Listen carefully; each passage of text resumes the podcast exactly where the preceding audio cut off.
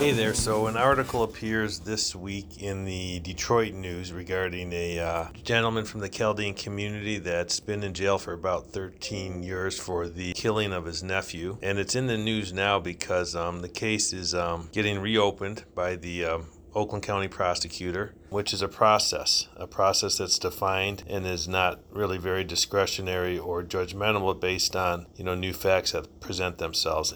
The goal of this effort is not necessarily to have him released, but simply to reduce the charge, say from uh, murder to manslaughter, for example.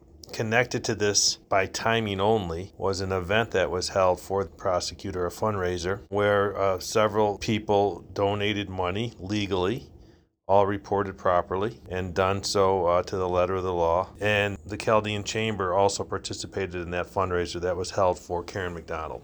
So the Detroit News, its um, editorial team and its reporters took it upon themselves to juxtapose these two separate events.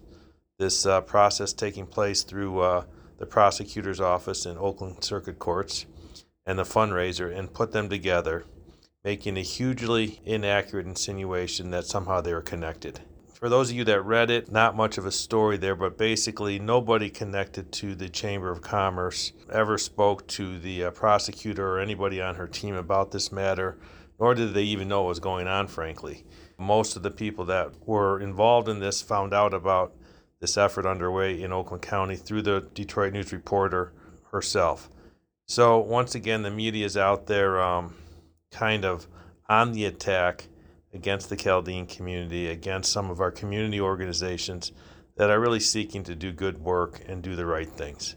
There's nothing about either one of these efforts, which are again are not related, that was done improperly, regardless of how you feel about the subject matter of either one. There's really nothing to be said there. They try to imply a, a pay to play, but uh, there's not only not a smoking gun, there's not even a, a, remote, remote connection. So, bad reporting, lazy journalism once again, but nonetheless, no time is without grace.